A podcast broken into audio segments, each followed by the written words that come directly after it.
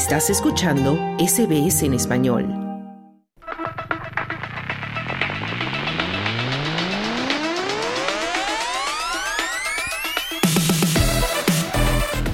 Ya está con nosotros nuestro compañero Juan Moya con toda la actualidad deportiva. Hola Juan, ¿qué tal?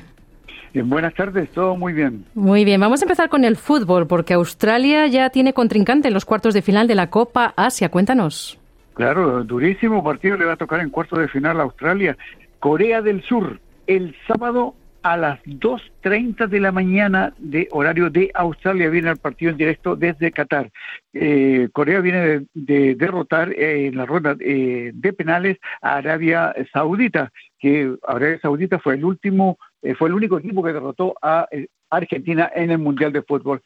Australia ha criticado por todo el mundo, no ha jugado bien, no ha demostrado bien, pero sí está ahí en cuartos de final y esperar que frente a Corea tenga un buen resultado y avance a semifinales. Bueno, ahí estaremos pendientes y nos vamos de momento a la A-League porque hemos sabido de fichajes, pero también de salidas de jugadores hispanos.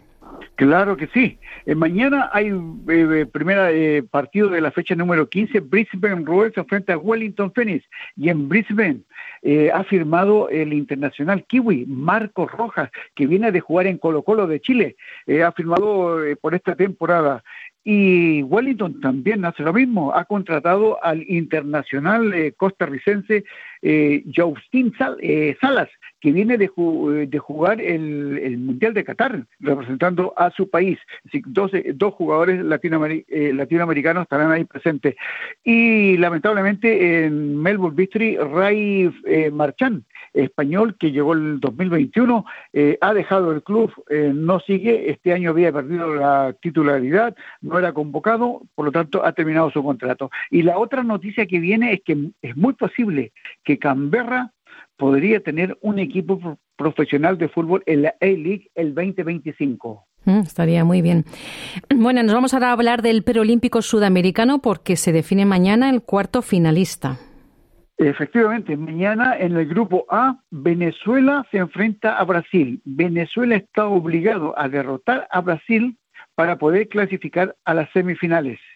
Un empate, una, derrota lo deja fuera y eso permitiría que Ecuador, que está segundo en la tabla de posición en el grupo A, clasifique a, las semifinales. Mañana vamos a ver. Y el otro partido que es el grupo A Colombia se enfrenta a Bolivia por el honor. Bolivia tiene un punto, Colombia cero. Vamos a ver cuál de los dos equipos termina último en el grupo A, con una pobre campaña en este preolímpico eh, con dos eh, pasajes para llegar a las Olimpiadas de París. ¿Y tenemos resultados de la Liga Española? Respira el Barcelona, eh, ganó 1 a 0 a los Asuna con gol de Vitor Roque, entró al campo de juego, convirtió el gol, primer gol de este joven brasileño. Y el Atlético de Madrid sufrió para derrotar al Rayo Vallecano por 2 a 1. Ambos suman 47 puntos, están tercero. Girona es puntero con 55 puntos, Real Madrid con 54 y mañana el Getafe recibe al Real Madrid por el partido de la fecha número 20. Nos vamos ahora al tenis, Juan, porque la española Paula Badosa ha anunciado que se retira. Bueno, se ha retirado por lesión en el campeonato de Tailandia.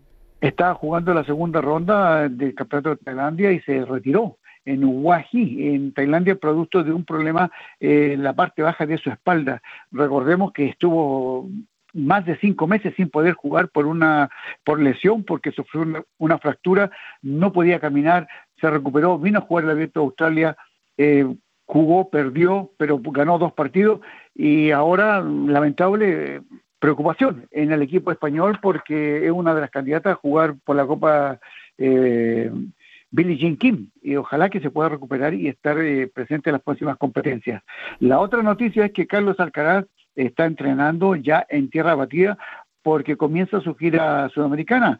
El 12 de febrero va a jugar el torneo de Buenos Aires donde sale a defender su título y luego en Río de Janeiro a contar del 19 de, de febrero va a participar en esta competencia donde fue finalista, tiene hartos puntos que sumar, tiene que defender puntos, por lo tanto Carlos Alcaraz, muy motivado, va a Sudamérica y esta vez va acompañado por su entrenador Juan Carlos Ferrero. Bueno, y hay preocupación por la competencia que Arabia Saudita puede suponer, porque está tratando de organizar torneos de tenis. ¿Qué se está hablando, Juan? Claro, eso es lo que se hablaba en el, en el Abierto de Australia y ahora han salido declaraciones de Craig Tyler, director del Abierto de Australia, donde sí indicaba que Arabia Saudita es una potencia, ya sabemos lo que ha pasado en el golf, ya sabemos lo que está pasando en el fútbol y ahora eh, podría, no podía ser un, gran slam, pero sí hacer grandes competencias, motivar a, grandes deportistas que vayan a jugar por millones de dólares.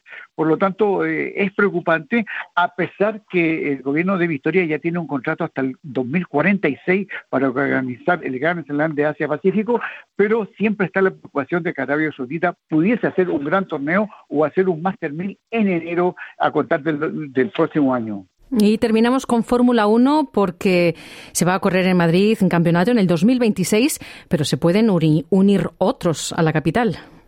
Claro, porque como lo a hacer Madrid ya en, en las motos GP, hay conversaciones, ya se está eh, entre pasillos de que por qué no eh, realizar eh, también las motos GP en Madrid. Y cuando estas cosas, estas noticias llegan así, indudablemente que en el futuro puede ser de que Madrid organice el, Gran Premio de España, tanto de, de motos como Fórmula 1.